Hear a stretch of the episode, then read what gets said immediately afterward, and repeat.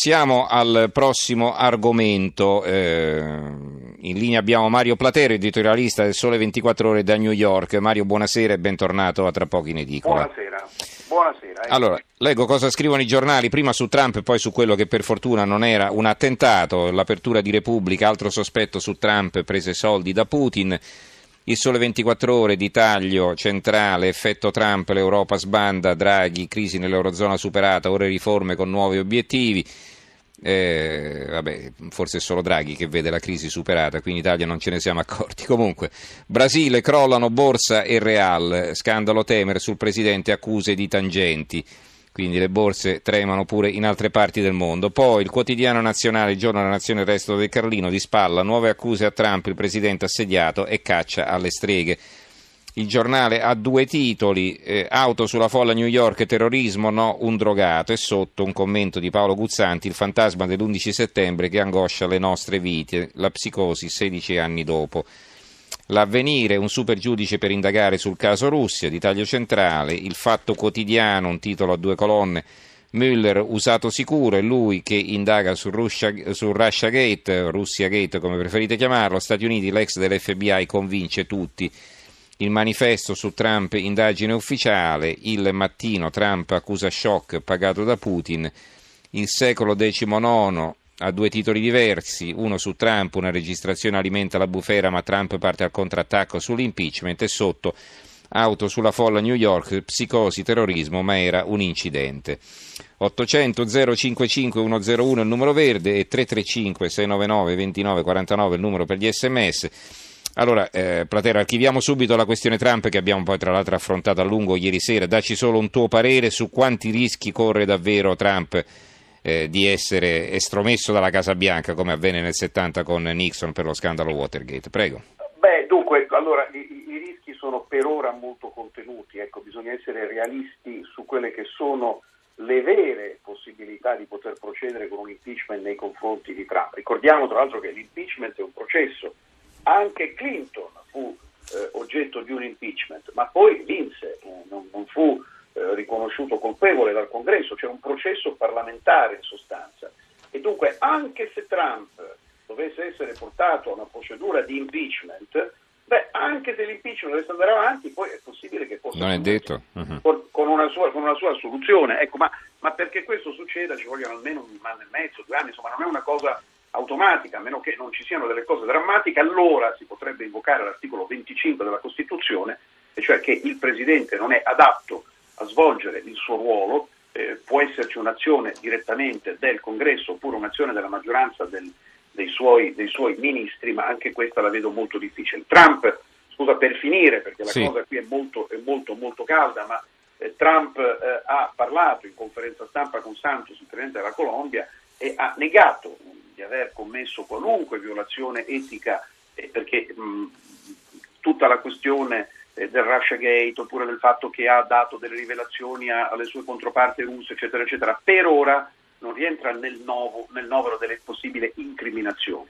Invece il problema vero per Trump in questo momento riguarda questa presunta richiesta che avrebbe fatto al capo dell'FBI, oggi dimesso Jim Comey, e cioè di archiviare, di insabbiare lo scandalo del suo capo per la sicurezza nazionale Mike Flynn. Ecco, questo, questo sarebbe mm-hmm. un problema perché significherebbe ostruzione della giustizia e guarda caso le due possibili procedure di impeachment, quella per Clinton e quella per Nixon, furono su ostruzione della giustizia. Poi Nixon se ne andò prima, come ricorderai non ci fu l'impeachment perché si dimise. Siamo fermi a questo, la situazione è difficile, ma Trump domani parte, parte per il suo primo grande viaggio, importante viaggio all'estero, va in Arabia eh Saudita, sì. proporrà una grande Nato eh, araba per combattere il terrorismo e cercherà così di distogliere l'attenzione da quel che succede qua a casa. Allora, veniamo invece alla ragione per la quale ti abbiamo chiamato. Immagino anche tu avrai fatto un balzo sulla sedia come tutti noi qui in Europa quando hai sentito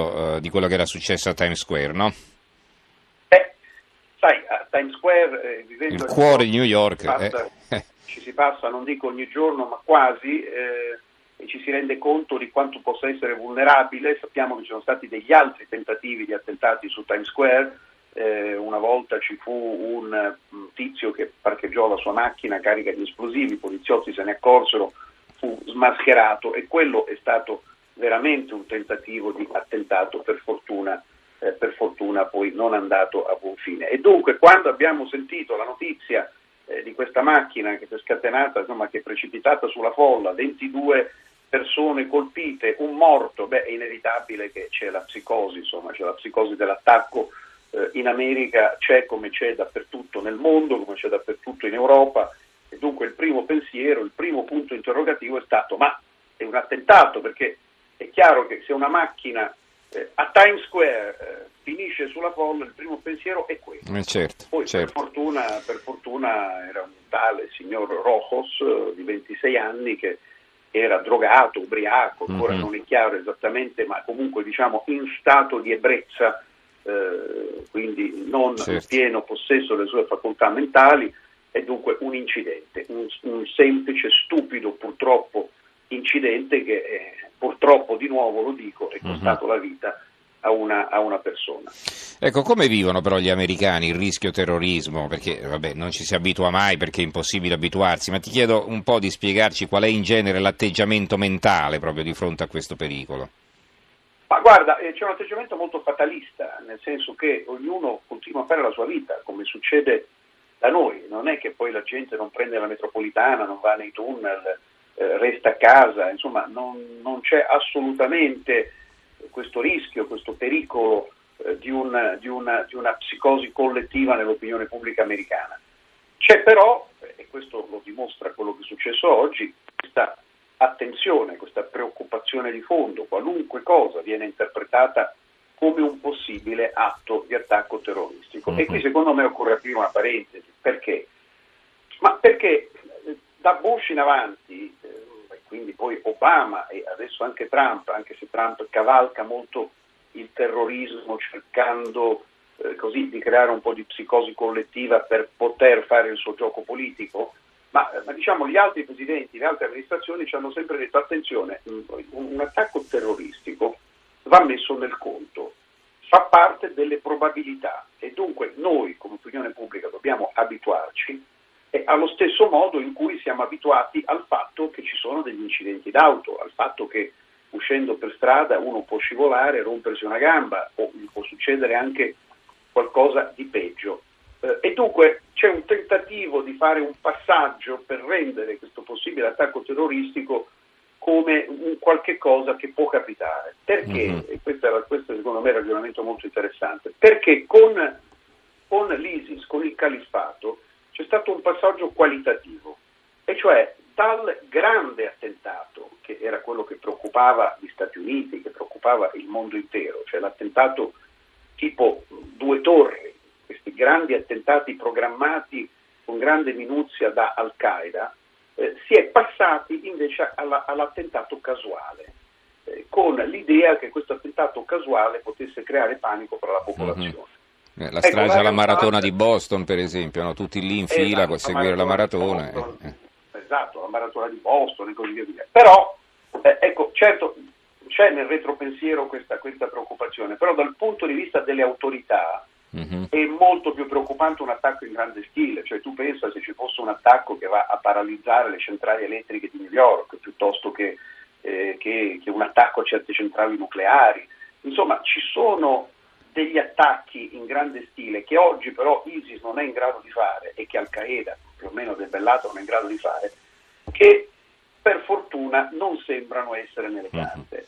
Invece Senti, questi eh. attacchi sono più semplici e, e più imprevedibili purtroppo. Eh. Imprevedibili, totalmente imprevedibili, quindi possono andare a buon segno, però se fanno, qui ti può sembrare un discorso cinico, ma se fanno 5 morti, 10 morti, 20 morti, beh ci sono 30.000 persone all'anno che muoiono in incidenti d'auto in America mm-hmm. e finora ci sono state complessivamente dal 2000 e, e, dall'attacco del 2001 ad oggi mi pare 2.000 persone che sono morte per, mm-hmm. indirettamente o direttamente per questioni terroristiche. Dunque, eh, dunque pro- in dieci anni, dunque, ecco, quindi eh, la proporzione veramente non, po- non, dovrebbe avere un impatto sul sistema paese perché le probabilità mm-hmm. sono molto più basse di, di eh, essere vittime. Questo diciamo anche... Quelle, eh, no, dico, le, le, le, vittime probabilmente sono state poche anche perché sono state forse, cioè, anzi senz'altro, incrementate le misure di sicurezza in una maniera incredibile, insomma i controlli agli aeroporti, in giro per le strade, insomma c'è molto controllo anche silenzioso, non visibile, no?